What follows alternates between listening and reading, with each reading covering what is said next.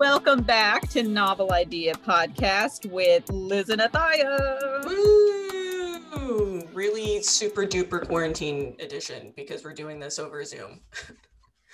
It will eventually sound much better once I get my microphone to cooperate with me, but you know, we'll get there. So right now it's just computer audio. So bear with us, please. Yeah, I mean, I think it doesn't matter. And you know, we're still going to be laying some gems down, so it's all good. Of course.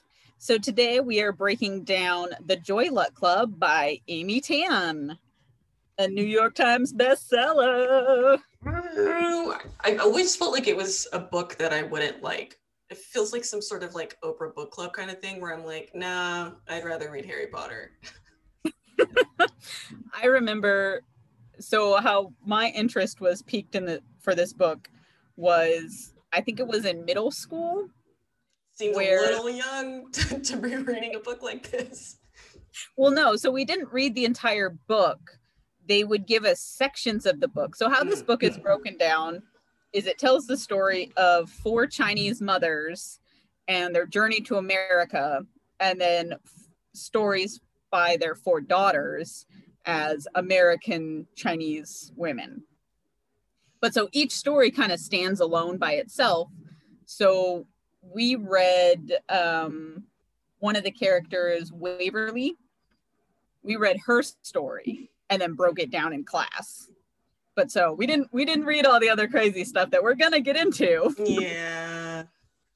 We just did little short stories and then kind of talked about what it meant and stuff. And I'm like, I'd like to know more. I'd like to read the rest of this book. How dare you hold back on me?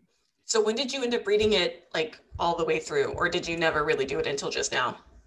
No, I think I eventually read it in high school because I also watched the movie. My mom really liked the movie, so I did both and I got to compare and contrast. Yeah, I thought about watching the movie, but I think the book's enough. I'm good. I think the movie is a pretty faithful adaptation. The biggest differences come from, so in the book, a lot of the stories have open endings, like they don't really have a finality to them. Yeah. But in the movie, they give them a lot more final ends. I think that's what I was kind of feeling throughout the book, where you begin the book on this somber note, and then all throughout the book, it's like, okay, does anyone end up having a happy ending? Because it just seems like all of you guys are just miserable in your relationships, so. I can touch on that, like, as we go through the stories, I can touch on where it kind of strayed away from the book and kind of gave certain characters. Which one was she? I think it's Lena.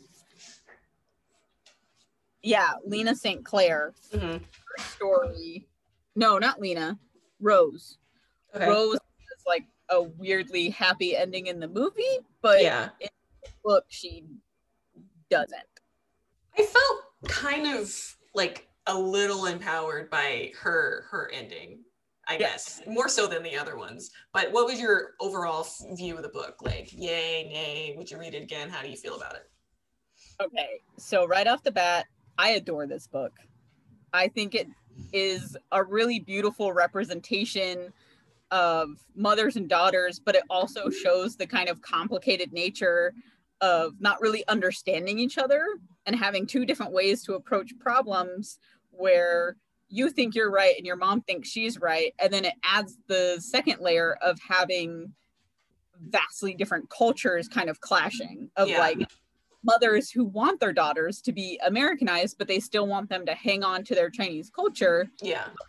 Daughter, especially in this time, when did it take place? Like when the daughters are older, when does that take? Like the 90s, right? I think so, because they were all born in like the 40s or the 50s. So they're like maybe 80s, mid 80s, because June is 36 and she was born in 51, I think it said in the book. Mm-hmm. So the daughters have this kind of shame about being Chinese, and they're trying to be almost too American and erase their Chinese heritage. And their moms are trying to get them to understand that, like, yes, we came here to give you better opportunities, but we still want you to respect the culture and like what we went through to give you this life. Yeah. And they're not, they're just like, oh, our crazy Chinese moms. Yeah, I think what's really apparent is that these two people, mother and daughter, could hear the same thing, but both of them understand it in completely different ways. And that's Waverly and her mom? No, just all of them. They all they all have that issue where they're afraid to talk to their mothers because somehow it gets twisted. You know what I mean? So yeah. And I get that. I actually gonna a little confession here. I read it all today. I hadn't read it before today. Okay. Yeah. And it was because like I'd been going through some stuff and I'm just like, I don't need to be triggered by something. You know what I mean? So it's reading it today, pretty emotional journey. Yeah, I'm feeling very open and raw right now. I mean, I would read it again, but not soon. Yeah, it's triggering for me. Definitely a very emotional book. Like yeah, not right off the bat. Yeah, totally. And I, you know, not being first gen, even I've had issues with identity because of my ethnicity and people that I hung out with, and then getting criticism from my parents about how I acted because I'm supposed to act a different way. So I can't imagine the pressure that these ladies were feeling. Like it just a lot worse. It hit really close to home for you. Yeah. I think that's why I can get more, I guess, joy out of it, is because I don't really connect with it on that level. Yeah. But I can still appreciate the kind of struggle that they went through in the book. So I'm looking at it more from like a third party observer, where you kind of have more of like a firsthand experience. I think it was Waverly, when she was going to her mom's place to basically be like, I'm gonna marry this guy and this is how it's gonna be and da da da da da. Like basically like she had convinced herself that her mom was going to say the worst possible things because that's what her mom has done in the past. And like her mom is like, why do you think of me this way? Why do you think that I'm constantly trying to like insult you? And I can't tell you how many times I've had that situation where I just don't want to talk to my dad because I'm like, this is what the conversation's going to be. And I don't even give him a chance to prove me wrong. And then if he did prove me wrong, then I'm mad about that. You know what I mean? Because it's like, well, you're not the person I thought you were. So... So we'll start off. The book is a little bit scattered, where it kind of starts and ends with a coherent storyline, but then in between it flips between the mother's stories and the daughter's stories, and it kind of does it in and out of order.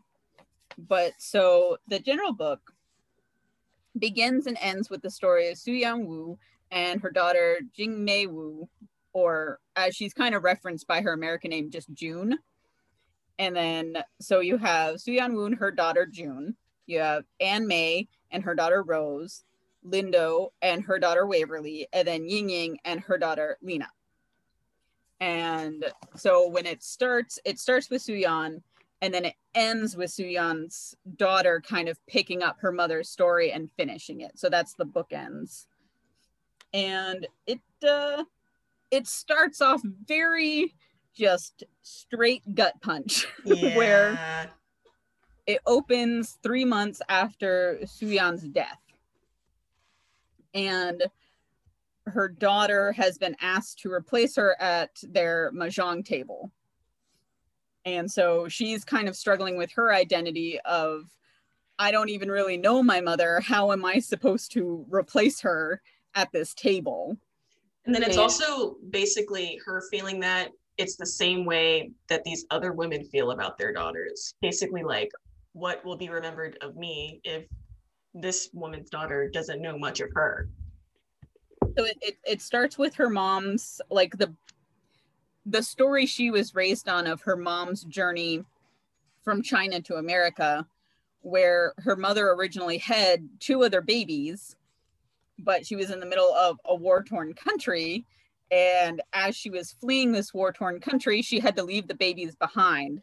And so in the very beginning of the book, it's kind of inferred that these babies died, that she basically had to abandon her children on the side of the road because she couldn't carry them. She had to physically carry them in a wheelbarrow. Yeah. And eventually it just got too much and she abandoned them, but she never finished the story for her daughter. Yeah. So now June is struggling with this, like, identity of my mother had this whole other life and this whole tragedy, and I never respected it or even really asked her about it and took the time to appreciate what she was telling me. Yeah. And also, so how am I supposed to carry on? You know, her friends are just kind of like silently judging her, like, you know, how are you gonna honor your mother? It's just like more stress. It's like, I am sad, but I do love the opening intro of when she goes to the mahjong party and they're all sitting, they have like their minutes and they're like, all right, we're gonna put stock in this. Like they get together and they do like, where should we put our money this month? Like what should we pay towards the stock of what? And it's interesting because the first, we hear like the first mother story is Suyuan's story and basically how she started the Joy Luck Club. And from how she began it as like, this is what's going to keep us happy in this war-torn time. We don't have much, but let's just enjoy this thing once a week just so that like we don't drive ourselves crazy, to now the Joy Luck Club is like, we're sharing investments. We're wealthy people. We're doing this for fun now, you know? Yeah. We can lose $3,000 in a game of mahjong and it's not that big of a deal. Yeah, like we're not eating crappy food, pretending like things aren't being blown up in the background. Yeah, we're actually eating and our children are thriving, and even if we don't appreciate their attitudes towards us, you know. One thing though that would stress me out is like the whole culture of kind of like slightly bragging about yourself while also shitting on someone else. Like kind of like putting someone down and talking yourself up, but you can't do it too blatantly. No, because like Lindo was like, oh, I went to visit my family and they were so appreciative of all the gifts that I got them and blah, blah, blah, blah, blah. And June is like thinking of her other auntie, An-mei, and how she had a completely different situation where she got all these clothes and candies and things for her family and like $1,500 or something like that. She makes it to China and all of them are like, we don't want this. And then everybody and their mom had called stepbrothers, stepsisters, stepcousins, and they had to put him up in like expensive hotels, pay for all their food, and An-mei ended up coming back like $9,000 in debt. Yeah, but basically like everybody had their hand out, and at the end of the trip she was the only one left with an empty hand. Yeah, and that sucks. It was so sad. And then June is sitting there going, I wonder if Lindo's saying that because she knows or if she doesn't know. Like, is she honestly saying this to be petty? But that's how a lot of the characters kind of interact, even amongst the daughters. Like, you really see it between Waverly and June, is Waverly is always, like, subtly putting down June in this, like, cutting way. Like, her and her mother are so alike in the book. That's the thing, though. Lindo bred that, you know what I mean? Like she made that competition happen, and it, I don't know, that kind of sucks. And that's what, so I didn't want to do this necessarily in order by each chapter because it jumps around. Oh, and yeah, we would flip around like constantly. When you read the book, especially if you're reading it for the first time, it's kind of hard to keep straight, like, who's daughter of who. Yeah. Especially when, like, some of the daughters, they're married, so they have different last names. Mm-hmm. So they have a little cheat sheet in the very beginning of the book, and it breaks down, like, who's the mom, who's the daughter. I definitely had to flip back a few times and be like, okay, what happened to Lynn again? Like, what was her backstory? Yeah. So June, she is the one who starts the book and ends the book. She's technically the main character, even though they each kind of get relatively equal book time. For her, I think her stuff, June's like whole story seems more current. It seems more linear. It seems like everybody else's is like, this is one thing that I wanted to talk about. It's not necessarily, you know, last year, future, whatever. It's just, this is the story. Yeah, so after we kind of meet her through the Joy Luck Club, kind of understand her mother's story. Her first story is, so her stories are the Joy Luck Club, where you introduce everybody, 2 kinds, best quality, a pair of tickets. So a pair of tickets is the very last story. That's the very ending of the book. Another heart-wrenching story. They're all very heart-wrenching. Yeah, they're all like, how did these women manage to have like decent lives after such horrible hardships? Yeah. So two kinds, it kind of sets up the competition between Waverly and June. So later in the book, you learn that Waverly was a chess prodigy. She was really smart and cunning, and she's very cutthroat. So whatever she wants, she kind of gets by going after it, where June has that personality I think a lot of people can relate to, where it's like, I'm not going to be the best, so why are you even making me try? But it's also, the more someone wants something of you, the more you're going to like dig your heels in the dirt, because it's just like, what are you getting out of this? It seems like you want it more than I do, so now I'm just going to be like, I'm going to double down and be a lazy bum. Yeah, so her mom basically forces her to start taking piano lessons because she thinks her daughter has this like hidden prodigy talent. And she does another thing that I can actually relate to. And I was like, reading June's stories, I was like, ouch. Yeah. Like really. Also, I just felt so bad for her. Like the way that I grew up and how like anxious and depressed I was, you would think my mom was constantly criticizing me, like June's mom. Like basically like, oh, you know, you're lazy, you're never going to do anything, we need to find what talent's going to make you like successful, what's going to make you famous. Like that sucks, to constantly try new things and then be told like, okay, well I guess that's not it, let's try something else. Yeah. And then so June reacts by, she's not a natural prodigy obviously, so she decides that she's going to fake it. Her piano teacher is basically deaf, so she fakes moving her hands. And she thinks she's getting one over on her parents, especially over her mom. She's like, ha, ha, ha, look at you. Until she has to go to a recital. And guess what? She can't actually play the piano. Yeah. Super embarrassing. And it's like, she thinks she's getting one over on her parents, but really she's just ruining her own chances. Like, and that comes back in her second story, Best Quality, when she's older and she kind of has this conversation with her mom where she's like, I don't understand, like I can't do anything, I don't know why you want this. And her mom's like, I've always believed in you, you just have never believed in yourself. And I was like, ouch, she came swinging. Yeah, I think it's hard to kind of reconcile that, like from all the years of what she's experienced, that her mom actually at the end of the day wants what's best for her. And I mean, hearing that is like one thing, but how she showed it is not what she meant. You know what I mean? Like she's trying to find something that she's good at. Yeah, and it's kind of like, well, now you're just like, it's like you're trying to live vicariously through me. It's like you're in a competition with your mom, so why would I do this? It seems like it's for you. But in the end of the day, she just wanted her to be successful, which, I mean, now she's never gonna get the chance to be like, I get it, mom. You know what I mean?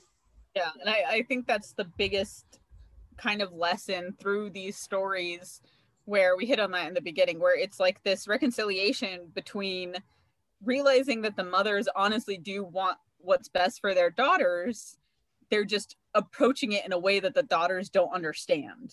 Also, coming from their backgrounds where everything was like literally life and death, it's kind of like, I'm so desperate for you to not deal with a fraction of what I dealt with that I'm gonna like shove it down your throats, that like, this is what you need to do. If this had happened to me, I would have been a totally different person. But it's like, these are kids that were grown, like born in the United States. You know what I mean? Like they don't have the drama. They don't have like the pressure of like feeling like they have to amount to something. Yeah. And then, so we jump to An-mei, which is another one of the aunties. So she's one of the mothers. An-mei's story was probably one of the stronger depressing ones, because it's not really like, it is her story, but it's her mother's story. Mm-hmm. So it's like the generation above her. Yeah, also I feel like Ying-ying's like husband, baby father, wasn't that An-mei's mom's husband too? Because Ying-ying's husband left her and he was like constantly with like opera singers and stuff and whatever. It sounded like it was him. No, because An-mei's mother's, because it wasn't her, like, yeah. So An-mei, her mother, where she ended up with, was a rich guy. He wasn't moving around. He was just a rich dude. Okay. I think it was different. I don't know, for some reason it sounded similar. I'm like, well, it'd be so cool if it was like all kind of tied together like that. It sounded like that was the case. I don't think so. I think they would have mentioned that. They would have been like, oh, it turns out. Yeah, regardless, it was really devastating. So An-mei tells her story of how she was raised by her grandparents. She wasn't raised by her mother. Her father died and her mother was banished from the home. In her first story called Scar, you don't really get told why her mother was banished. You just know she's gone. Mm-hmm. And then An-mei's grandma ends up getting very sick. And that's when An-mei's mother returns and everybody is still super cold to her. They're like, don't hug her. Don't show her love. You are not her daughter. She is a disgrace to the family. And then her mother actually cuts her skin off to make this soup that they make in Chinese culture that heals your dying parent. Yeah. Which actually we discussed in Stiff last podcast. That part, An-mei was like, that was when she finally like knew her mother. Like she like saw her for what she was. Like she's trying to help her mother. And it was really kind of hard because in the beginning of An-mei's story, she's like, what, 9? And it's basically her grandparents have been shoving down her throat how much of a piece of trash her mom is. And it's like, it's not even fair, I don't think, to do that to a child. Like she has no other opinion but what her grandparents have shoved down her throats. And then she finds out that her mom wasn't as bad as they claimed her to be. And then, so later in the book, then it jumps back to An-mei and you kind of get the rest of the story. And you find out that the mother, after her husband died, she befriended this woman and the woman invited her to her house. And she was like, oh, come stay with me and my husband. And, you know, we can feed you. And he ends up, they end up tricking her into staying the night there and he rapes her. But because she's now disgraced, you know, well, not only is she a widow, which means that like you're gonna have a hard time getting married anyway, but now you're considered a prostitute because you had sex with someone you weren't married with. So they put her in this really horrible position to basically not take any other situation other than what was being provided for her. And so she goes back home and she kind of tries to explain the situation, but her family's like, nope, you're a whore, you're a prostitute, get out of my house. So she's forced to go and be a concubine for this man. I think she's the third wife. Fourth wife. So the second wife is the one who's manipulating everything. She's the one who befriended her. She has the first wife under her control. She feeds her opium to like keep her subdued. I don't remember what she does to the third wife. The third wife, she got her to marry him because the second wife wasn't able to bear any children. So she got the third wife to have children, but this chick only had daughters. And so then that's why she was trying to find a fourth wife so that he could try to have a son with this chick, which the fourth wife, An-mei's mom, ended up giving him a son. And then the second wife claimed the son as his own. It was this whole horrible, depressing situation. So the mother comes back and she basically tells An-mei, she's like, come with me, An-mei. You can come with me. We can live rich. We can be happy. So she goes with her mom. When they go to this rich house, at first An-mei is like, oh my God, this place is amazing. And I love how she's like, the chamber pots like flush themselves. It was like so cute. And the second wife is like giving her jewelry and she's like, oh, aren't you precious? And she's like, I don't know why my mom thinks this is so bad. This is amazing. Of course, she's little, like she's like 9 years old. She doesn't understand. Mm-hmm. And so the mom takes the pearl necklace that the second wife gave her and crushes it and shows her that it's fake. And then it's basically like, wear it because apparently you could be bought that easily. Like, I want you to wear this and know that you need to be wary. Yeah. And so someone finally tells An-mei, like her servant maid, Yang Chang. Yeah. Tells her the full story and she's like, no, this is what happened. And An-mei is basically like, I wish they hadn't told me, like I'm too young to hear this. That is not a story for a child. Basically, like she was hot gossiping about the other wives And then she's like, brought home another wife. Yeah, who was like literally like a few years older than An-mei, a child. And so the second wife manipulated that too, where she kept telling the last wife, she was like, oh, you know, go home, show off, tell them how rich you are. And it reminded the husband over and over that he basically picked this chick because she was attractive, but she had nothing else to offer. She had no status. Yeah. And so the second wife was able to do this because back then, if you pretended to almost commit suicide, it would basically get the guy under your heel, because if you commit suicide, it curses him and you will forever haunt him. No, it's the fact that if his wife were to die, she would haunt him as a ghost. I don't think it was necessarily suicide, but she had threatened suicide many times and pretended to commit suicide many times because he had that intense fear that he was going to be haunted. Yeah. So that's how she was able to kind of keep him controlled, is anytime something didn't go her way, she'd be like, oh, I've almost committed an opium overdose. And she's like, I need more money to visit my family. Oh my God, I'm like dying. Oh my God. And then he like increases her wages and stuff. Yeah.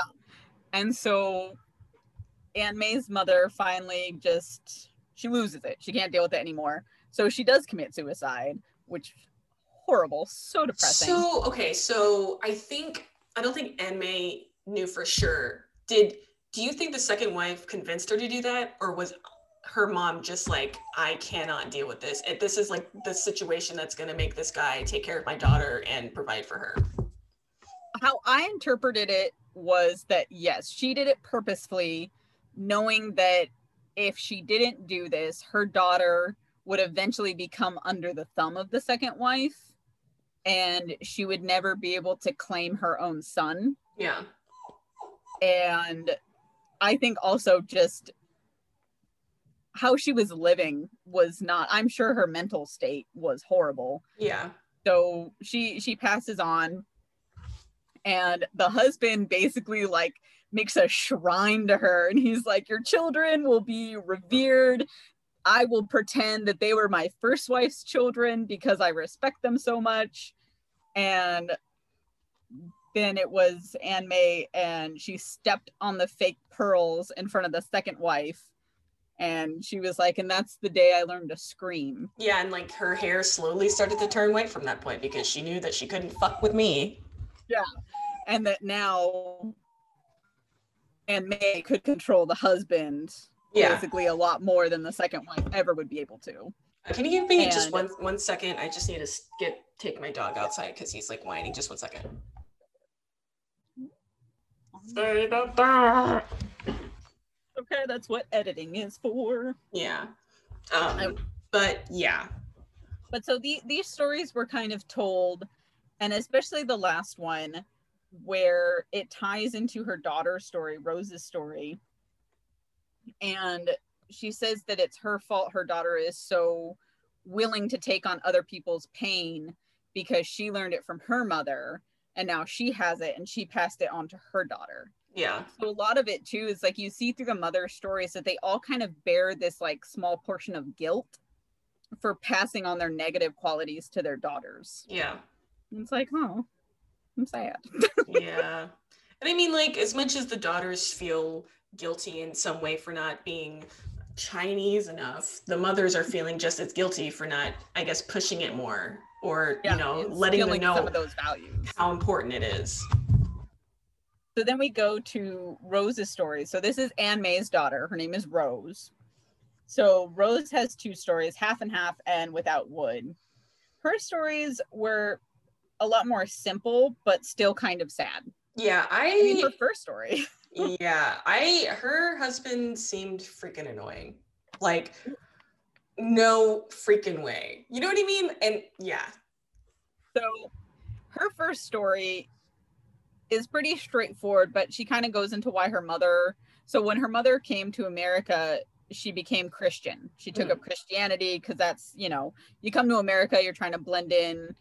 That's what she had to do. And she honestly found faith in that. And she kind of prayed to God and started going to church and all that kind of stuff. Yeah. Until one day they all went to the beach together and Rose's littlest brother got swept out to sea, and her mother would take her to go to the ocean every day and pray and look, and it never worked. Her brother never came back. Well, also she made a sacrifice to the ocean of a sapphire ring that her mother had actually given to her to like make the gods like happy, to like bring back her son. And basically at that point they were just like, all of this was for nothing.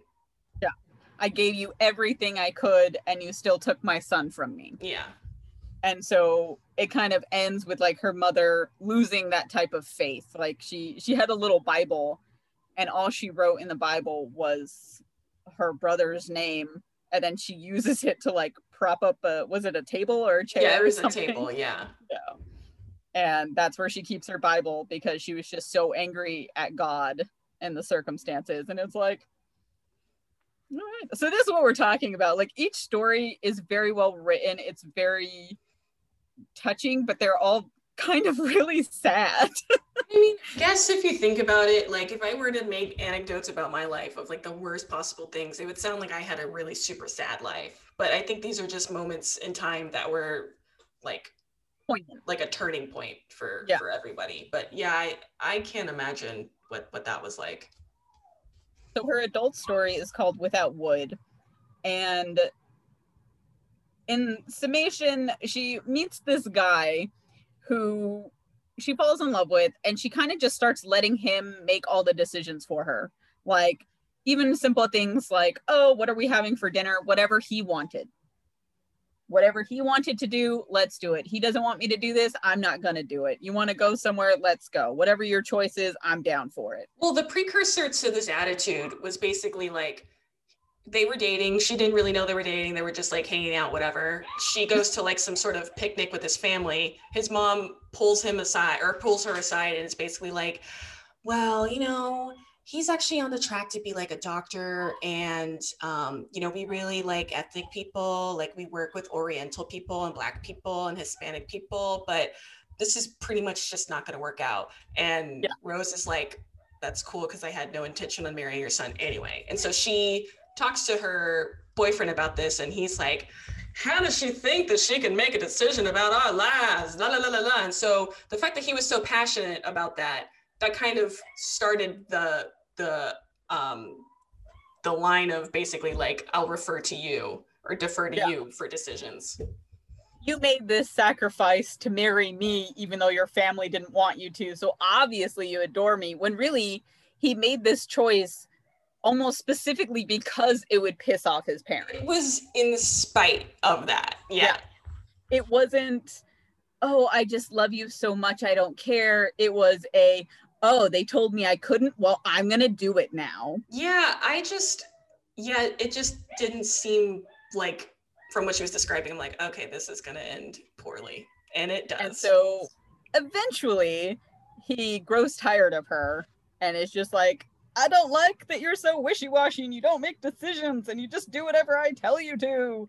And so he asks for a divorce. And I think he starts seeing someone else, doesn't he? He's like seeing the secretary or something. What's really annoying is that he asks her to go to like a conference, and he's like, you know what, never mind, I'd rather go alone. She's like, I'll go if you want me to. He's like, what would you know what you wanted? You never know what you want. And she's like, I don't really care if it's like not important, it's not a big deal. And he's like, oh, you don't care about our marriage? Oh, I just want a divorce. And it's like, were you picking a fight just so that you could be like, well, this is why I want a divorce? Yeah. Instead of sitting down and being like, hey, you know, I want this to be more of a partnership, you know, communication. Yeah. He just immediately blows up at her. And I mean, so I had an ex kind of like her. Remember the one that just was like, yes to everything? And what I did was I broke up with him, because it's like, you can't even have your own opinions about what to eat. If I say that I want this, you want it too, even though you said you wanted something else. You know what I mean? So don't marry someone that's like that, idiot. Yeah. And so he asked for a divorce, and she kind of puts off signing the divorce papers. And finally, she kind of finds the strength within herself, and she's like, you know what? I do want something. I want this house. because that was his thing, is he came back one day and he was like, okay, here are the papers. I'll give you time in the house so you can pack up your stuff. You can find somewhere else to live. And she was already decided what was going to happen. And she's like, nah, dog.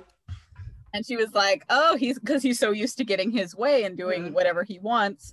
And to be fair, she allowed it, you know, like he didn't expect her to put up a fight. But so the end of her story ends with her being like, I want this house. My lawyers will be in touch. Have a good day. Well, also, before that, he had called her and he's like, where the fuck are the papers? You haven't cashed the check that I gave you, blah, blah, blah, blah, blah. And she's like, you know, give me some time. He's like, well, I wish you'd hurry up because I kind of want to get married. And that's the point where she's like, oh, you were seeing someone else. So yeah, now you're cheating on me. Yeah, right. Now I'm on your timeline, apparently, because you want to get married again. Okay, fuck you. So this is a pretty big departure in the movie. So in the movie, it kind of follows the same thing. It's a little bit more dramatic how she approaches it, is that she ties it in more with her mother's story. So she uses her grandma, the one who ate the opiates to kill herself. That's how her grandma died, by the way. An-mei's mom, she ate too many opiates and she died. So in the movie, she's kind of laying there and she's bringing up her ancestors and she's kind of like, I am strong because I took the opiates. I, you know, found the strength to move on from the death of my son and da da da da da. Kind of embodying all the women in her family. And then at the end of their story, they actually get back together. He learns that she has a voice and she stands up for herself, and it kind of mends their relationship and they get back together. That does not happen in the book. That's the end of her story. She says she's going to take the house, and then you don't really hear anything else. So I assume, I'm going to hope that she gets the house. I'm going to assume that that's what happens in her life. I would hope so. I mean, also, she's like an established, you know, career woman too. So that's what also kind of pissed me off. It's like, you know, she didn't have the ego to be like, I have to like have a say in everything. But I don't know. Ever since he had that malpractice situation, he was basically like, well, you decide stuff now. And that's when he decided to be pissed off about this thing. Yeah, one thing goes wrong in his career and he completely takes it out on her. Mm-hmm. And it was very, very sad. Yeah. So from there, we're going to jump to my favorite story in this whole book. So we're jumping to Lindo Jong. Her first story, so she's one of the mothers. She is Waverly's mother. Waverly, we will get to. Very cutthroat. Her mother is too. And you kind of see where Waverly gets her mentality from, especially with this first story. So her first story is called The Red Candle. So Lindo, through circumstances, I won't get into the whole nitty gritty about it, but through circumstances, she's betrothed to this, basically a kid. Like, they're both children. Yeah, she's two when she recalls this memory of like this matchmaker being like, oh, she has all this and this is why she's going to be a good daughter-in-law for you, you know? She's two. Yeah, so she matches with this wealthy boy from another family in her village, and her family's home is destroyed, so she has to move in with her soon-to-be husband a lot earlier than expected. Yeah, basically her family goes somewhere else and they're like, okay, well, you're betrothed to this guy and like you're old enough to leave without us. Yeah, bye. And so they do this wedding ceremony, and one of the parts of the wedding ceremony is that you light this red candle and the red candle cannot go out. It has to stay. So they appoint someone through the night to watch the candle to make sure that the flame stays, and then in the morning, that's when they're like, the candle burned all night, the ancestors blessed this union, you guys can get married. So the candle actually goes out. No, they had already gotten married. It was like after the wedding night that they had to be like, oh, well, the candle didn't go out, so this marriage is going to be successful.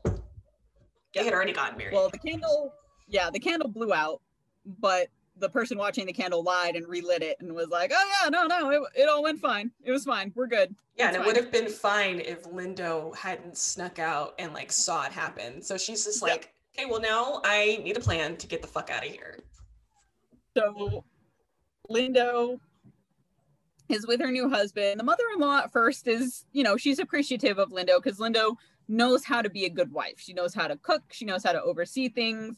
She treats her mother-in-law with respect. She treats her husband with respect. The problem comes from at night, her husband, who's still young. Like, how old is he? He's still young. I feel like they're probably still like teenagers. Yeah, they're still teens. So he does not want her to sleep with him. He like on the wedding night, he's like, yeah, you can sleep on the sofa. Here's a pillow and here's a blanket. Bye. Yeah, don't touch me. And so it's this like tale of, they almost get this sisterly brotherly bond. They don't have, you know, sexual feelings for each other. She doesn't want that. He doesn't want that. It's kind of hinted very slightly that he might be gay. Yeah. But it's not his story, so. Yeah. But so eventually the mother-in-law gets fed up and she's like, where's my grandbabies? Like, my son tells me that he's putting so many seeds in you. He's lying to cover his own ass, which I totally would have fought my case. I would have been like, have someone in here watching and see that this guy does not want to climb on top of me. Like, don't, and also like, want to do this. Yeah, his mother or his her mother-in-law slaps her in the face and it's basically like, well, it has to be your fault. Like, totally uncalled for, bitch. So she confines her to the bed. She's like, obviously you're walking around too much, you're spilling the seeds, like, takes, like, they're not making a baby. Yeah, takes like pointy things from the room because, like, you know, we don't need dangerous they're cutting things off her future generation. Yeah, like, just freaking crazy. She's like bedridden, she has to drink this like disgusting medicine. The matchmaker comes in and she's like, oh, she's too even. You need to take all the jewelry and medals off of her because that's keeping her balanced. If you take that off, she'll be unbalanced and then she'll be able to get pregnant. Obviously that doesn't work. So she takes to like staring out the window and she notices one of the serving girls, she might be a little knocked up. Yeah. Oopsies, which is not a good thing. So she comes up with a plan. So one night, she pretends to have this horrible dream. She wakes up, she's screaming, she's crying. The mother-in-law runs in and at first she's kind of like, what the hell is wrong with you? And she's like, I had a vision, it was horrible. She's basically like, your ancestors visited me. They said that our union is not blessed, that it's cursed, that your son is gonna die. So she knows that her husband has a mole on his back. So she lies to the mother-in-law and she's like, the ancestor came to me and said he has black legions that are going to eat his skin. And she's like, so the mother-in-law rips off her son's shirt and she sees the mole and she's like, oh my God. And she's like, and also they said that my teeth are going to start falling out. And so the mother-in-law looks in her mouth and she had like a dead tooth in her mouth when she was 4 that had fallen out. She's like, ah. And she's like, also, there's a serving girl here. They told me that she actually has imperial ancestry and that she's the one carrying your son's baby. And so they bring the serving girl in and they're like, how dare you not tell us that you have imperial blood? And the serving girl's like, yeah, sure, I do, totally. Hey, yeah, all right. And she's like, well, marry my son and you're carrying his baby, so have his baby. Yeah. So they give Lindo money and papers to be able to go to America. Yeah. So she came up with this clever ruse to get herself out of the situation. And I love the story. I love it. It makes me laugh every time. Like, the appreciation. You are cunning, woman. You are cunning. Well, what I liked was, before she got married, she was looking at herself in the mirror and she's basically like, they can't take my thoughts away from me. My thoughts are invisible, but they still have strength, like the wind. You can't see the wind, but you know the strength that the wind has. So she promised herself that she wouldn't let them take that away from her. And so basically she used her big brains to get out of the situation. It was like, you go, girl, you go. I appreciate you. So that definitely ties into her daughter. You definitely see that intelligence come in her daughter. But it also kind of has that, it's a double-edged sword where they're also kind of mean. yeah, no, her mom's insane. And I can't imagine a childhood where If you say one wrong thing to your mom, and your mom's gonna like turn on you like that. Like, it's scary. So her second story is called Double Face. And this one delves a lot more into her relationship with her daughter as she sees it. Mm-hmm. And she talks about the two faces she has. She has her American face and her Chinese face. And so when she's kind of surrounded by a lot of Americans, especially when she's around her daughter, she pretends to kind of be this like ignorant Chinese woman, being basically what she knows that Americans want to see in her. They want to see her as this docile, kind of confused creature. Just like, oh, she doesn't know what we're saying, so she's just gonna smile and nod. Like, and so. Just give me 1 second again, I'm sorry. So instead of crying inside, he's crying outside, and it was still like noisy, so. Wow. Anyway, sorry. Okay. So she kind of talks about how her daughter tells her story of coming to America. She's like, I don't understand why my daughter lies. My daughter says I came by boat. I didn't come by the boat. I flew here. Yeah, she was like, she's like, yeah, she came on a slow boat. She's like, no, I came on a plane, and it might have been a slow plane, but it was a plane. Like, why are you trying to fantasize my story? For what purpose? And she's like, and she says that me and her father met by like locking eyes across a restaurant and eating fortune cookies together. She's like, that's not true. She basically, like, her daughter Waverly tells these bastardized stories of her mom's actual story. Yeah, it's like, she wants to take the credit of being Chinese by making her mother's story seem as stereotypical Chinese as possible, while also not like appreciating the actual story. She's just trying to reap the benefits of like, oh, this is my mom's story and it's interesting, like a tidbit. Yeah. And so then she kind of gives you a flashback onto how she came to America, how she was kind of coached. Like, I love that scene of her being coached, like what to say when she got to America. They were like, don't say you want to have babies. Like, say you want to come here, you're coming here for religion, you're coming so you can learn stuff, so you can go back to China to teach them American ways. And she was like, oh, so basically learn to have two faces. And that's where she gets that idea. She's like, you have to learn to put on a face. But again, it draws back to all the thoughts are mine though. They don't know what my real thoughts are, but I can be whoever they want me to be, so I can survive. And I think that's, Waverly has it, but she doesn't understand that her mom has it in spades. Oh yeah, like, this is how I've survived my life. You can be cunning, like, if you want to, but like, I've convinced people that I'm less than what I am just so that I can get to where I need to go. Yeah. And so she tells the story of how she met her husband. And that was really cute. It was cute. And basically that's how she met An-mei too. No, yeah, An-mei, yeah.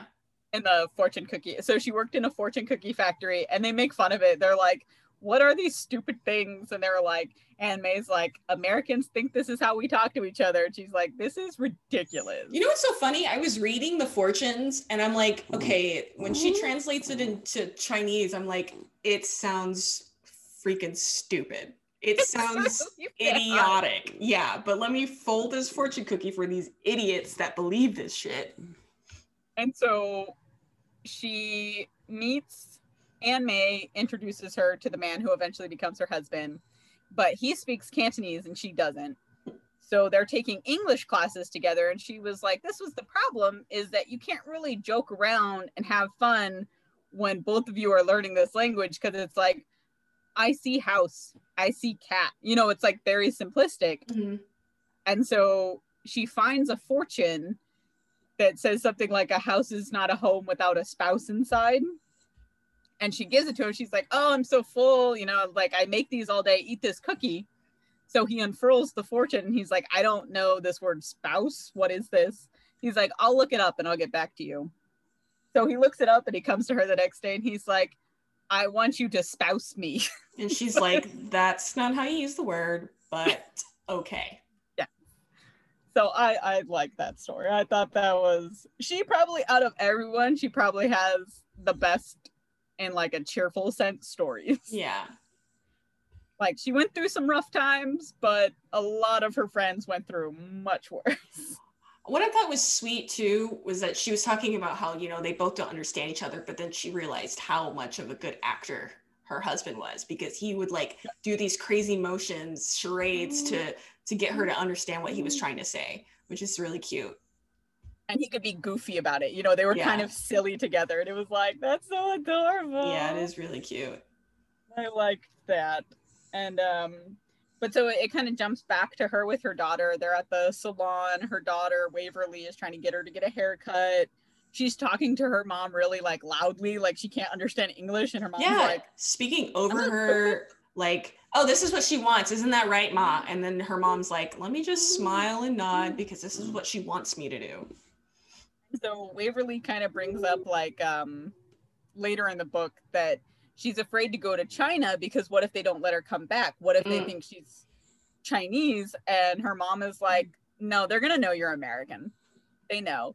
And even Lindo says when she went back to China, even though she dressed Chinese, she dressed down, she didn't wear her American stuff, they still knew. They could tell that she was Americanized, or at least foreign. And so they charged her like expensive foreign prices, and she knew that.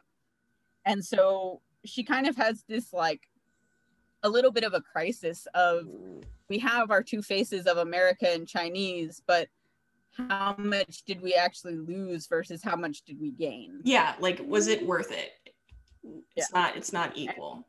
And I'm sure that's like a really big thing when you immigrate to another country, is wanting to hold on to your culture, but then you have to give up some of it to blend in, but is it worth it to make those sacrifices? Yeah. So, and that's what Waverly and all the daughters seem to really struggle with that throughout the book, of like, they have this heritage, but they only want it because it's trendy sometimes, but they don't want the non-trendy parts. And their mothers are like, oh my God, I'm gonna beat you. Yeah, like, do you think that I wanted to watch my mom die because she was so miserable? Do you think that I wanted that? Like, you're Chinese whether you want to be Chinese or not. Your story is your story. You don't get to pick and choose what fun little thing you wanna tell everybody.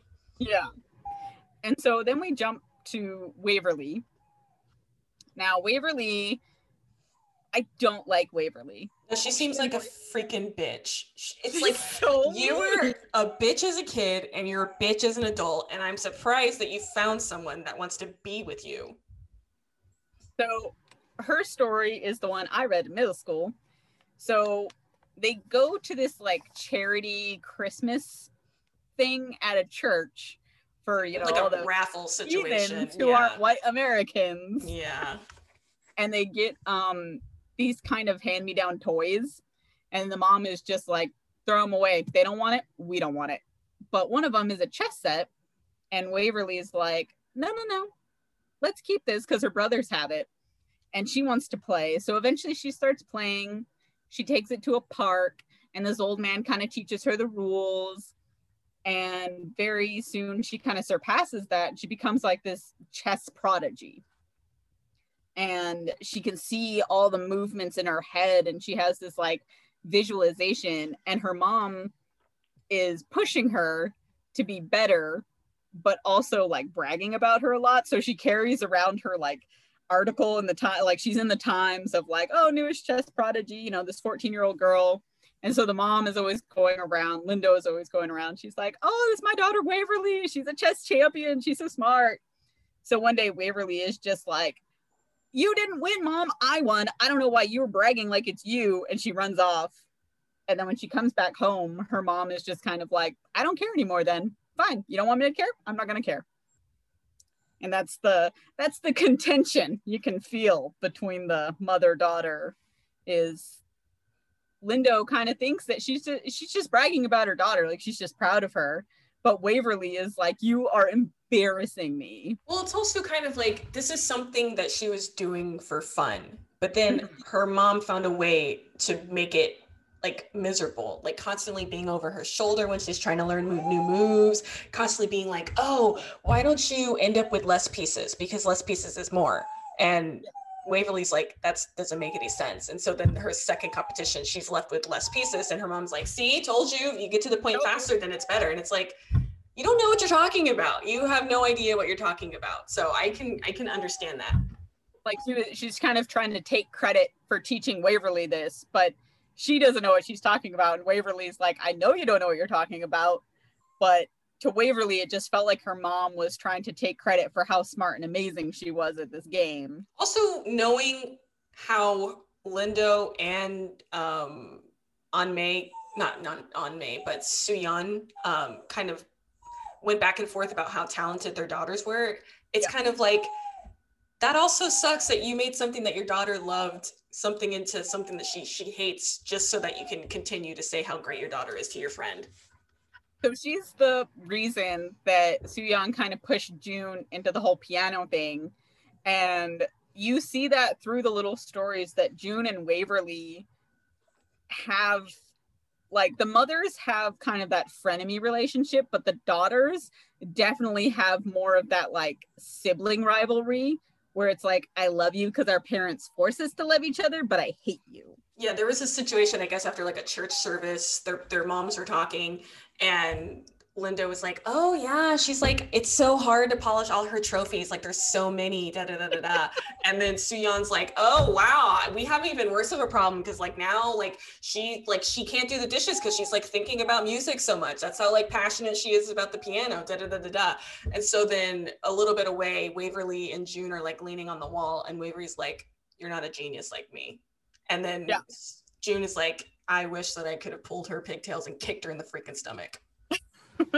I wish. And so you see like that type of bragging that does make me laugh, where it's like, oh, they're such a burden because they're so smart, like my daughter is just, she's such a burden, but she's better than your daughter. Yeah, like, oh my god, like my wrists are so sore from dusting all these trophies. What a burden for me. Like, my daughter doesn't do her chores. All she wants to do is play piano because she's so smart. And it's like, oh my God.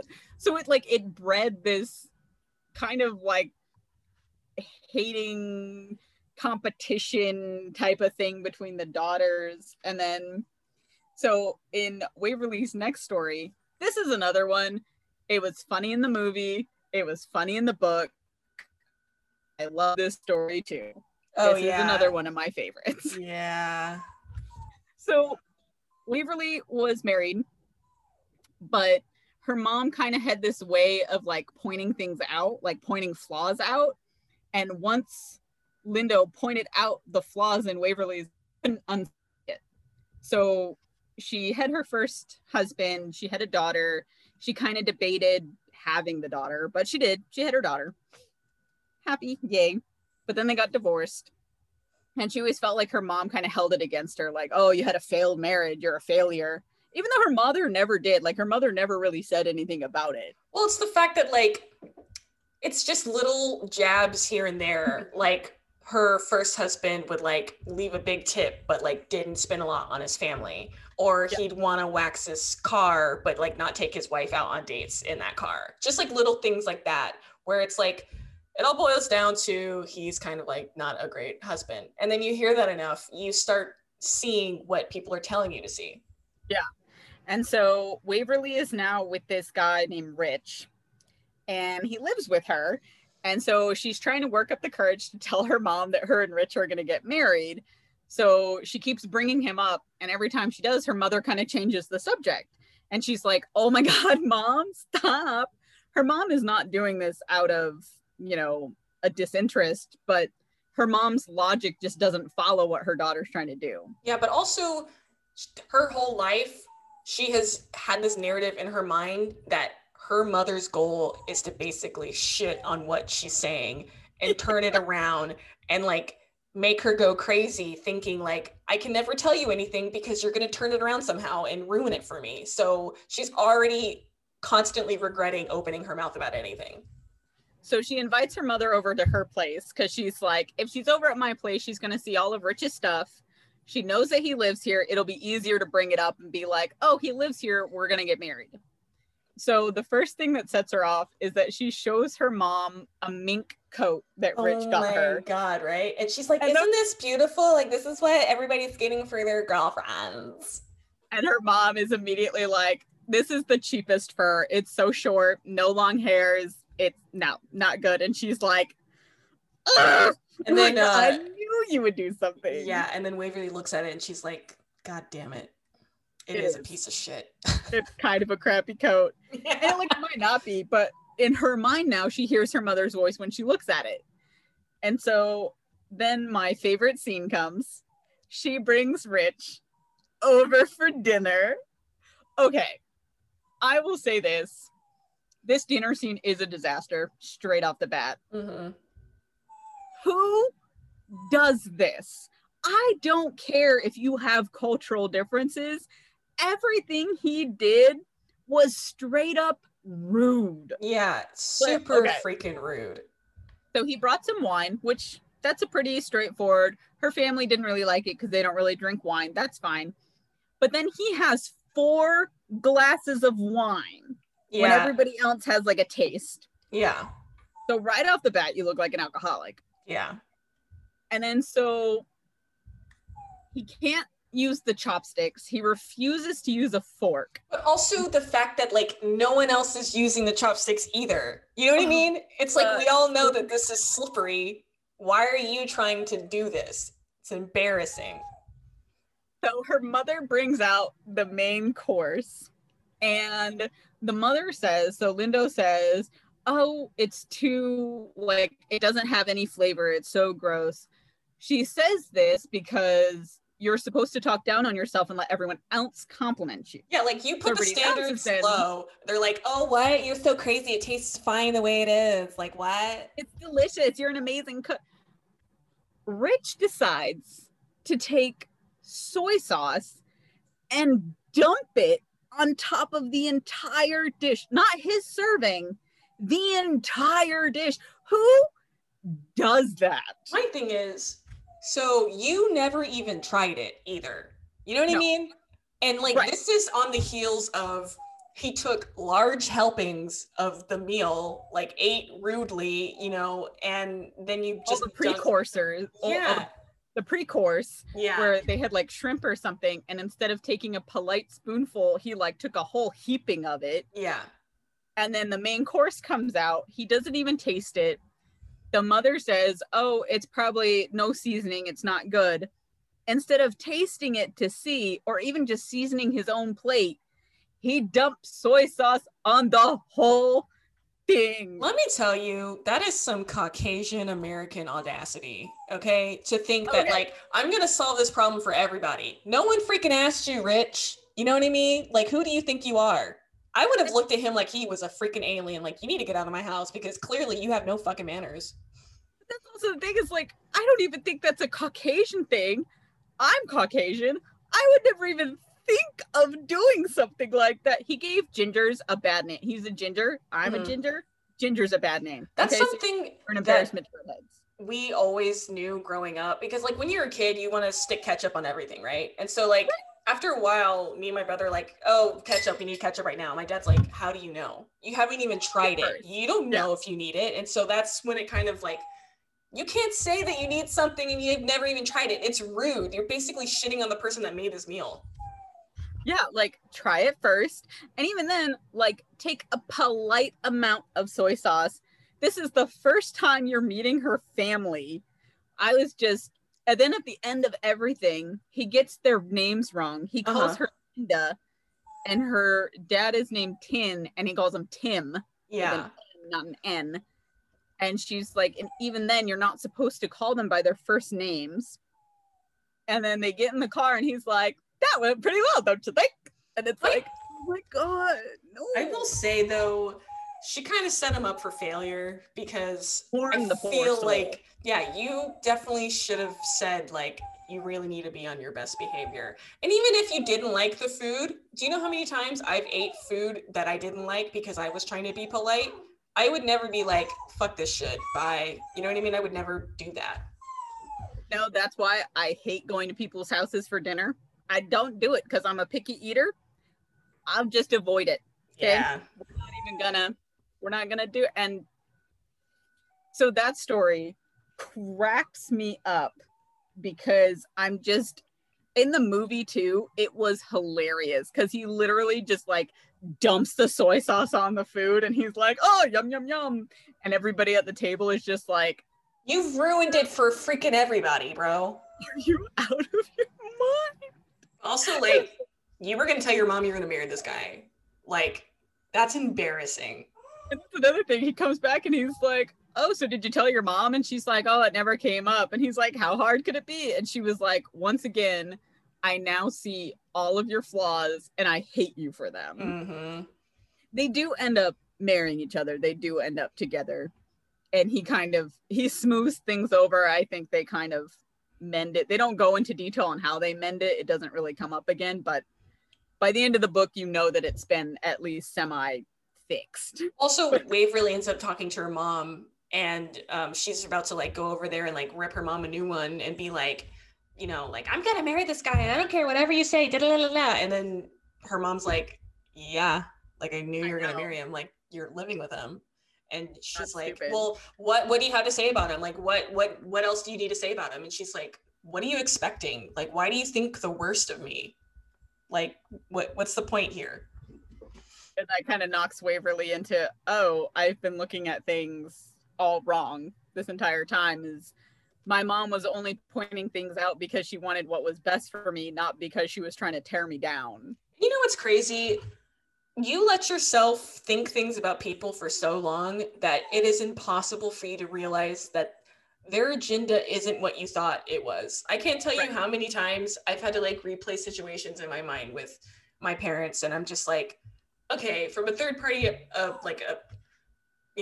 third party objective view, it wasn't as crazy as I thought it was in my mind. And then you've wasted all this time manifesting this anger about this thing that wasn't even a big deal. And you can't get that time back. You can't get that poison out of yourself that you thought ill of this person. Yeah. So I think definitely Waverly and her mom are like the two most secondary characters. Like their stories have almost as much of an impact as June's and her mom's stories, because the other women, they feel, even though they get their own screen time, you know, book time, however you want to call it, the stories don't impact the main story as much. No, but that's why, like, Waverly's story and Lindo's story, just they crack me up. It's so funny. And I feel so bad because it's just like huge misunderstanding between mother and daughter, but they're also both kind of cutthroat. Like they have that intelligence, and then that comes back later. Oh God, when they do the New Year's at Suyuan's. Yeah, that was in Best Quality. Yeah, we're gonna come back to that. But so then we finish it up with Ying-ying St. Clair and her daughter Lena St. Clair. Ying-ying's first story is she's out on a boat with her family. What were they celebrating again? They were celebrating like the moon lady, but I forgot what the celebration was. Yeah. It was some sort of festival. Yeah, they were on a boat for the festival. Ying-ying ends up falling into the lake or the river that they were on. They're on a river. She falls into the lake, she washes up, someone rescues her, but now she can't find her family. She's lost. And so she's kind of running away. She's trying to escape. And then she sees the moon lady. And it's like a performance, and the moon lady is singing her song. And she was like, I need to get to the moon lady to make a wish. I need a wish to find my family. So she gets to the moon lady, she makes this wish, and she realizes the moon lady is a guy. Yeah, he's like starting to take off his like stage makeup, and she's like, okay, you're not gonna grant my wish, you're a dude. That's disappointing. Eventually, like, her family does find her. She's fine towards the end, but that was just it was a pretty straightforward story. It was kind of what just happened? Yeah, it was like girl so confused. Yeah. She's like 4 at the time, and she was getting into all these shenanigans, and she fell out of the boat, and it was just pure kind of innocence kind of story. But so her second story is when you see what happens to her life, and you see the depression that she holds within herself. So she kind of grew up and became this kind of, I do what I want, free spirit. And that's what the first story kind of set up, was that she had this free spirit. She was going to go out and do what she wanted to do. She wasn't going to sit still and be this perfect little lady. Mm-hmm. So she ends up marrying this guy who's just as wild as she is, and they're kind of passionate together. Well, in that story, like, it was like her aunt's wedding or whatever, and this guy's like, oh, like, hey, like, are you still hungry? You're gonna, like, I got watermelon, I'm gonna eat it in front of you. Yeah, and then the whole point of that story was basically how Ying-Ying was able to predict things before they happened. And so with that encounter as a 16-year-old, she's like, this guy's gonna end up being my husband. And then lo and behold, like, weeks later, she's hearing his name in conversation, she's seeing him more, like, around, like, her house and stuff, and then they end up getting married. And so they get married, and things start falling apart pretty quickly. He starts going on, long business trips. Even while she's pregnant, which I'm like, if it's back then, you're like, travel isn't like a short thing, okay? No. Like, he was gone for long stretches of time. Yeah. So she finds out she's pregnant, and then she starts hearing whispers that he's out with performers and prostitutes and spending money on American women. And I think it's her aunt that calls her second youngest aunt, that's like, hey, he freaking left you, dude. Yeah, he's not coming back. And so she gives herself an abortion. And it's like, I don't even want to think about how she did that. And so she's kind of left guarded. Like, she puts on a front. She's now a tiger. She's like, I'm not going to let anyone ever take advantage of me like that again. Yeah, she's a ghost of a person. Like, hovering over herself. Yeah. And then she starts working, and this American guy keeps coming in, and he starts to court her. And she's like, eh. So she kind of, like, makes him prove. Like, she's like, he's giving me this stuff because he thinks he's showing off his money, but I had better stuff growing up. Like, this cheap crap. But she kind of lets herself be won over, and that's when she says she gives up her spirit. She's like, I've let myself be caged, this will give me the best chance. But so the stories of her daughter, you kind of see this come back into play, where she blames herself for not having any more chi, and she says when she gave birth to her daughter that she didn't give her any spirit. She had no spirit to give her daughter, so her daughter is empty as well. Yeah, because when her husband was courting her, she didn't have any feeling towards him. Like, she didn't agree to marry him until like 4 years after they had met. And even then, she said she never really truly loved him. It was just kind of like, what else am I going to do? I mean, I'm sure she grew to love him, but it was like, all that was born out of kind of disinterest, I guess. Like, what else am I going to do?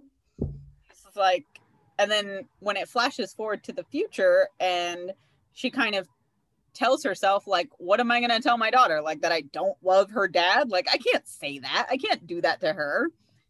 But so then it ties in. I think their stories definitely tie in a lot closer than the other mother-daughter stories, mm-hmm. where this one definitely feels like more of a continuation of a story. Because then we jump to Lena's story, and she mentions how when her father kind of got promoted, he moved them to San Francisco, and her mother hated it there. He thought he was doing the right thing. He's like, I got us this nice house. Like, and it wasn't it like an apartment? It was kind of a crappy little apartment. Yeah, and it was like on a super steep hill. And so Ying-Ying's like, this shit's unbalanced as fuck. Like, what are we doing here? And she's like terrified of everybody in the city. She's terrified of the homeless people. So she's always like warning her daughter of everything that can go wrong. Like someone could kidnap you, someone can murder you, someone can steal you. Her reasons for why her daughter shouldn't do stuff is like too much. Like what is it? Lena tried to go into the basement and then her mom found her. She's like, a man lives down there and he's gonna like put 6 babies in you and then he's gonna eat you and all 5 of them. So you don't need to go down there. And it's like, could you not? Or then like, yeah, you need to watch out because someone's going to kidnap you and sell you for sex. Why does it all got to go there? And so her mother kind of instilled like this huge amount of fear in her. So they're living in this apartment and Lena's first story is called The Voice from the Wall. And she hears this family next door and it's just screaming.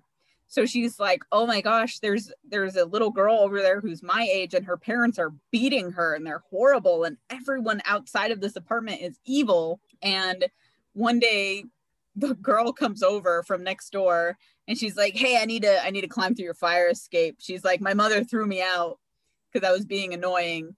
So when she goes to look out in the hallway, I'm not going to be there. I'm going to creep back from your fire escape back into my bedroom. And then she's like, oh, okay, have fun with that. And then she hears next door when the girl sneaks back into her room, her mom comes, and then the mom is like, oh my God, you scared me, you crazy child. And they're like, ha ha ha, I love you though. Like, it's loud expressions of love. And she's like, it kind of then opened her eyes to like, not everything is evil, not everything is this destruction. Yeah, well, in the beginning of that portion of the book, her mom was talking about like some sort of torture of like a guy dying from like 1 million like cuts on his body or whatever. And so Lena's like, okay, so like, what did they do? Did they like cut off his arm? Like, how did they cut him? Like, how fast did he bleed? Like, what? And her mom's like, well, why do you want to know that? Like, that's gross. And Lena to herself, she's like, I want to know about the worst that can happen so that I can be prepared. And I totally get that. You're thinking about the worst. And so she's hearing all these voices and she's like, someone's dying. Like, I need to prepare myself for the worst so that I can move on. She can't see the good in anything because her mom has set her up to be afraid of everything. And it comes from her mom wanting to protect her and protect herself. And it's just this horrible way of doing it. And then the mom finds out she's pregnant again. And she starts telling her daughter in Chinese that she's having all these bad dreams, that the home is unbalanced, that it's just bad, like everything is bad. And so Lena's dad is like, oh, can you translate? Because Lena's dad can't speak Chinese. And she kind of gives her dad like the watered down version of everything. So that's another like point in their story where you realize that Ying-ying and her husband don't understand each other. He doesn't understand anything about her. Yeah, he cares about her, but he doesn't try to understand her. Yeah, like she'll be, feeling some type of way and he's like, oh, I think she's telling us that she wants to go to bed. I think she's telling us that she really enjoys the food. And it's kind of like, this is a fun game and all, but you really don't know what your wife is thinking about. You don't know how she feels. Yeah, and so it comes then, so Lena's now older. She's married to freaking Harold. Freaking Harold. First off, Harold. You married a guy named Harold. No offense to the Harolds out there. I hope you go by the name Harry. Harold. And let me tell you, in the movie, he looks like a freaking Harold. You just want to punch him in the freaking Harold's face. So Harold and her get married. He makes a heck of a lot more money than she does because I think she's like his secretary. No, she's an associate. He's like a partner and she's an associate. And so he makes a lot more money, but they have this marriage where everything has to be even, but it's that fake kind of even. Well, the thing is, she started it like that when they were dating. They would split meals, and this is before they were dating, just like business stuff. They would split stuff, they would split their dinners, they would split everything. And so Harold's like, wow, I've never met a girl that was together like you. And so Lena thinks this is a compliment. And freaking Harold. Yeah, and Harold's like, this is how it's gonna be then. So even when they go out to dinner, He orders a steak, she orders a salad, and he's like, well, we split it 50-50 because that's even, because that's what you wanted. You wanted it to be equal. I'm just like, I'm going to punch this dude in the face. Well, also, like, he's like, you know, towards like, you know, getting further into that story, he decides to leave the place that he's at to start his own, you know, own business. Right, and yeah. Lena's there supporting him and giving him all these ideas for what he should do and da-da-da. And so Lena's going through the list of all the things that she's helped him do. And she's like, that was my idea, that was my idea, that was my idea, that was my idea. And he's making 7 times more than me. What the fuck? And I get no credit for basically running his entire business. And you know what's worse? I've been in a situation where you let things slide for so long, the minute you try to like right that wrong, the other person's like, well, it was, you were fine with it before, like you let it happen, I'm just doing what you asked. And then it's just throwing it in your face that you were being stupid. And they have the most annoying grocery list where it's like she has to basically pay for almost everything and he only has to pay for what he wants. But he's like, but no, those are things you want, so of course we're gonna split it, even though it's like ice cream is on the list and she can't eat ice cream. Well, then also it's supposed to be like things that they both collectively need to be split down the middle. And he's like, well, you know, I don't want to add like tampons to the list because that's only your thing, so that can't be counted and what's going to be cut even. It's like, well, fuck you, dude. And so her mom ends up coming to stay with them, and her mom sees straight away, she's like, I gave my daughter no spirit. I can see it. She's dead on the inside, and I did that. And so she makes this plan in her head. She's like, I'm gonna fix this. This is another one that in the movie it had a bit more of a satisfying ending, but in the book it kind of doesn't. Yeah. So her mom is staying in this guest room, and there's like this wobbly table with a vase on it. Mm-hmm. And her mom is like, I'm gonna break that vase. And then my daughter's going to come up here and I'm going to talk to her. Yeah, well, also, it's a freaking table that her husband made in, like, college that's a piece of shit. And then Lena's, like, showing her mom the room, like, okay, here's your guest room. Like, don't put anything on the table because it's going to fall over. And her mom's like, why the fuck do you have a table that can't hold anything then? What is it here for if it's not for its intended purpose? So that's when she was like, okay, well, this is a good excuse to break this vase then. So her mom breaks the vase. She goes upstairs. And I loved this line, where she says to her mom, she says, it doesn't matter, I knew it would happen. And the mom says, then why don't you stop it? Yeah, like, why don't you stop it? Like, you're in this unhappy marriage, you're in this unhappy life, you have all the power to stop this, why don't you? And that's kind of how the story ends. So I guess the inference, hopefully, is that they fix it. In the movie they do, like, they show her kind of gaining her independence and And it's been a while since I've seen the movie, but something happens. And Waverly's story, wasn't her mom pregnant with another baby and she lost it? I don't remember Waverly's. I think that's what it was. Not Waverly, Lena, Ying-ying. Her mom was pregnant with another baby, but she lost it, and then her mom was like super depressed. And so that kind of just going back tied in the fact that like her mom, basically like the worst thing happened. She told herself that things were unbalanced, everything in the house was weird, and then the worst thing happened, her baby was dead. And so she doesn't want that to happen to her daughter. Yeah. She doesn't want her daughter's life to be unbalanced. And she kind of mentions it too when she's going through her daughter's house. She's like, everything's slanted, like everything's weird, the house is very cold, because it was everything Harold wanted. Yeah, because Harold made more money, he got to have decisions on what was going to go in the house, he got to decide where they went on vacation because he made more money. Like, just freaking stupid shit. Hated Harold. And so those are the stories of everyone.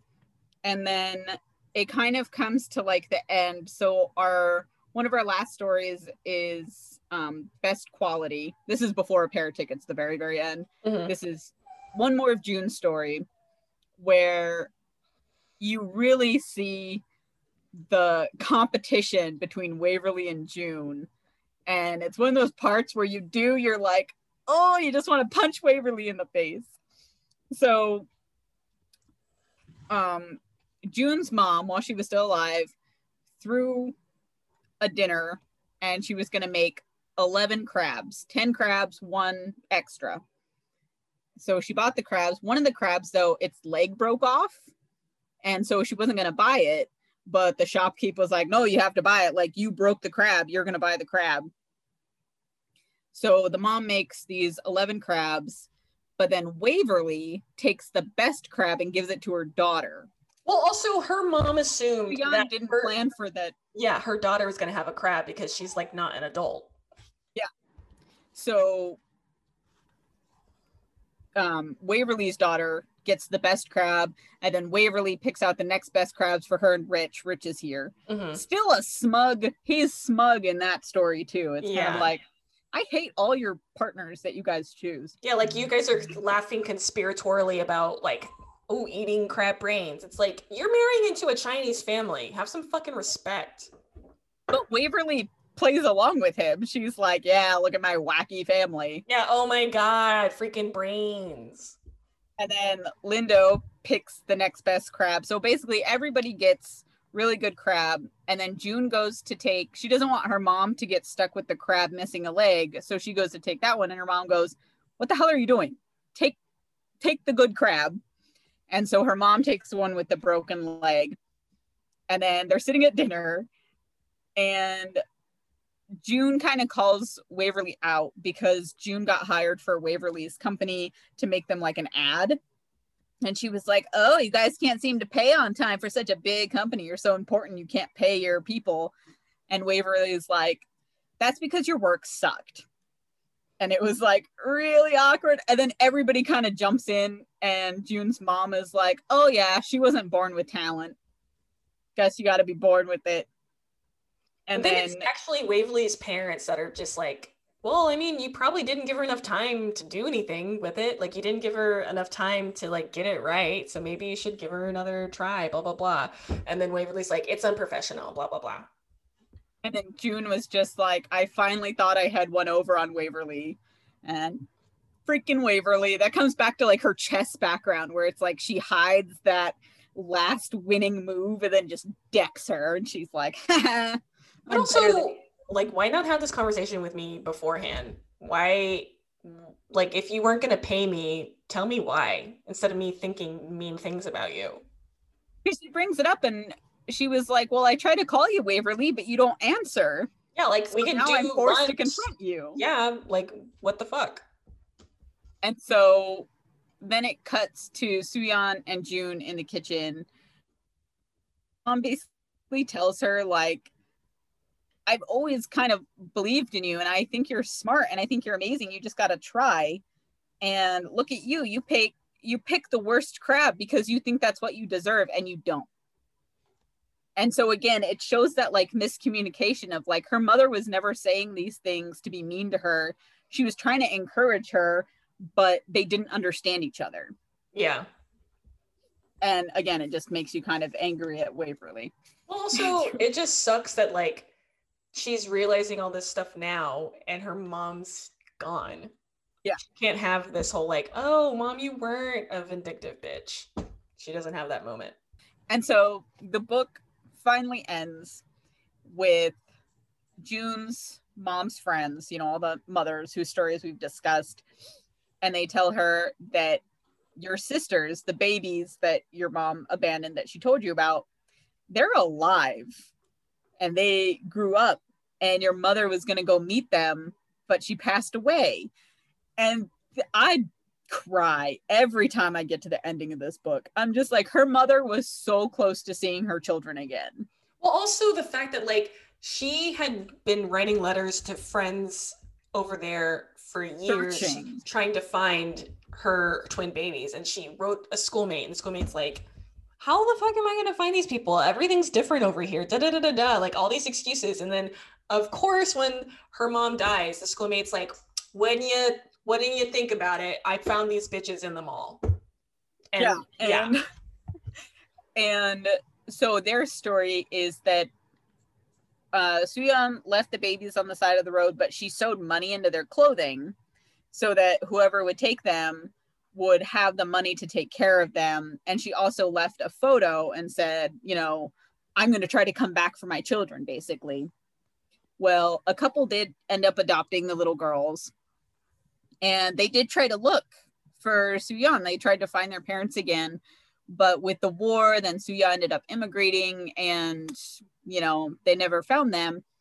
But you kind of learned that they had a pretty decent life. They grew up okay, which kind of gives you like that moment of she did what she had to do, and luckily it did pay off for her children. Yeah, and luckily these people were very honest with them too. They're like, well, these are your parents, and yeah, the daughters were able to appreciate them as their birth parents, but also love the people that are raising them. Yeah. And so June goes with her father. They travel to China. And it's really sweet because her father gets to meet all his family again, and it's like a reunion. She's feeling kind of like an outsider, you know, because she didn't grow up in China. And then, but it ends with her meeting her sisters, and they're like, oh, little sister. And it's like, okay. Yeah, I'm like, gonna go cry now. Yeah, she sees her mom and her sisters. What I thought was really kind of sad though was like her dad was talking to his aunt about his wife and the situation and what they were going to do to meet, you know, her babies. And the aunt was asking all these questions, and it was like stuff that June had never heard. And so then her father kind of filled her in for the, like the stuff that had happened afterwards, because when they first got together, she had gone back to the place that she lived and she saw that it was totally demolished. And she's like, okay, well, I told them to come here. No one's here. Everyone's dead. And so she kind of lost hope. Her dad didn't even know that she was reaching out, trying to find her babies.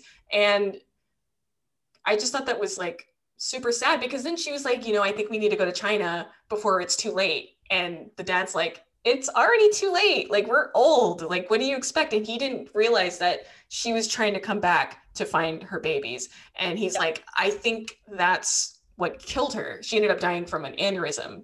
And he's like, I think that built in her head too much that it ended up exploding, because she wasn't able to get the closure that she wanted.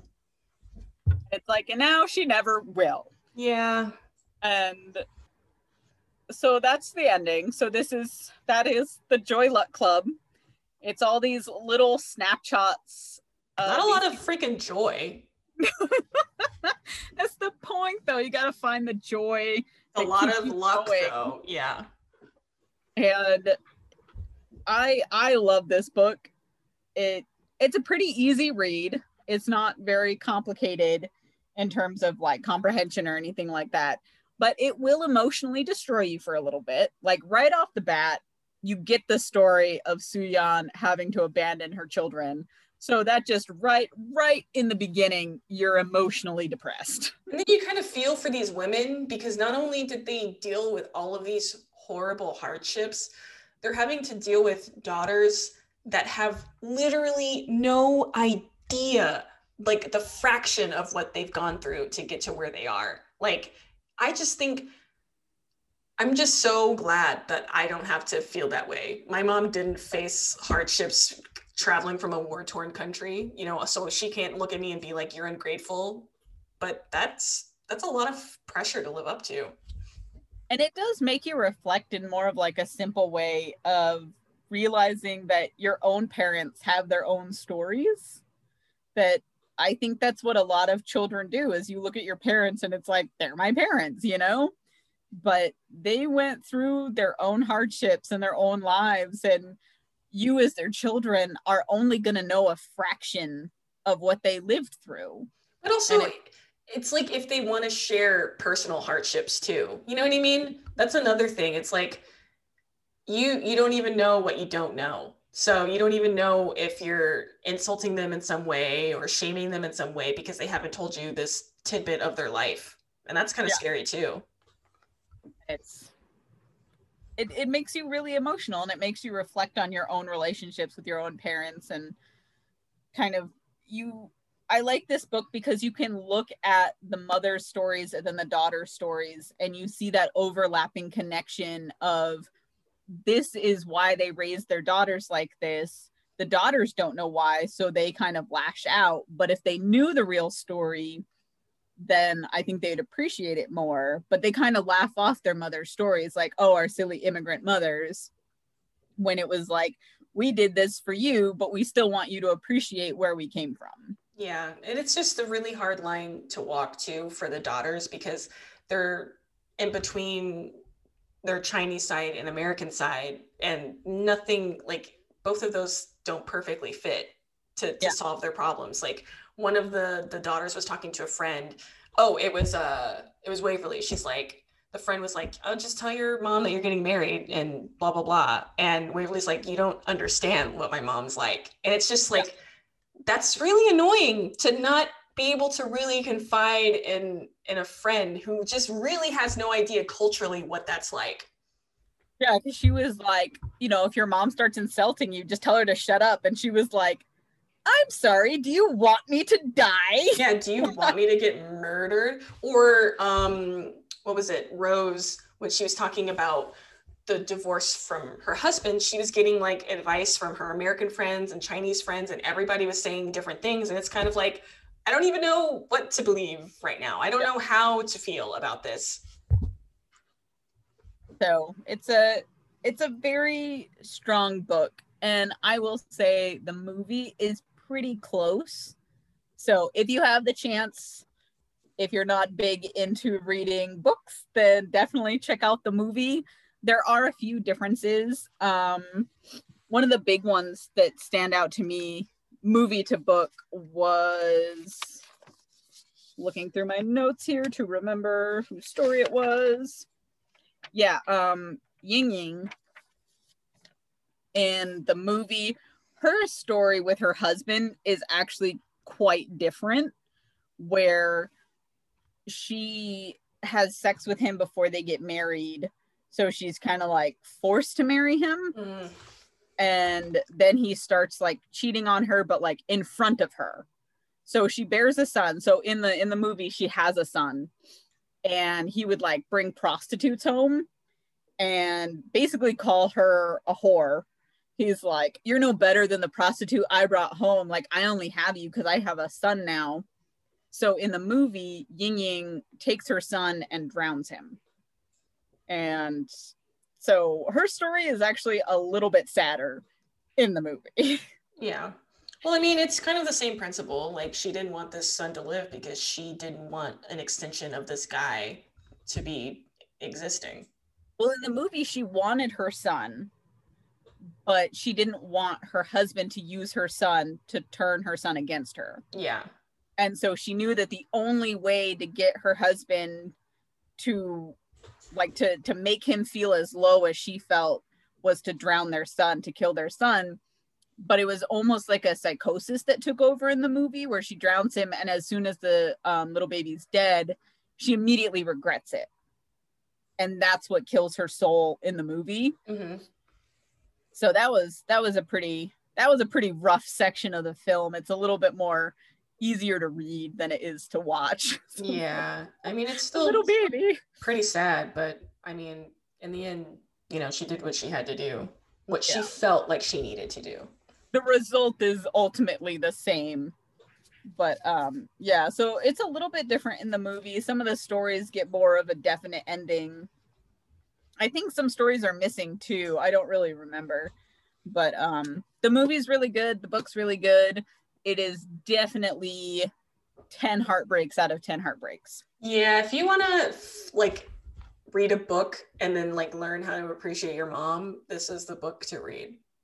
Is it? Do it. You'll appreciate even just your parents in general. You'll appreciate them. Yeah. I feel very fortunate that I'm not first gen like them. I didn't have to deal with that pressure of like, you have to be this, you have to be that, just like shoving things down my throat to see what I can achieve. I didn't have to deal with that. Yeah. So it was definitely a very good book. That was The Joy Luck Club by Amy Tan. Thanks for tuning in. This was The Novel Idea. You can go to novelideapodcast.com. That is our website. It also links to all our social media and our email. Hit us up with questions, comments, any sort of thing like that. Again, novelideapodcast.com leads to the social media if you're into that sort of thing. Yeah. And our next book is going to be Bridget Jones's Diary. Yes. For January. I definitely think with that one, it'll be fun to dive into, because I've only ever watched the movie, so I'm excited to see the differences. I'm just like, is it like even more embarrassing? Because the movie is awkward. Anyway, we'll definitely dive way into that in our next podcast. So thank you for tuning in. Have a good holiday season. Yeah, Happy New Year. You know, we're recording this before Christmas, so that'll all have passed by the time. So Merry Christmas. Yeah, Merry Christmas. Hope Happy it's not shitty. Positivity. Yeah. All right. Bye. Bye.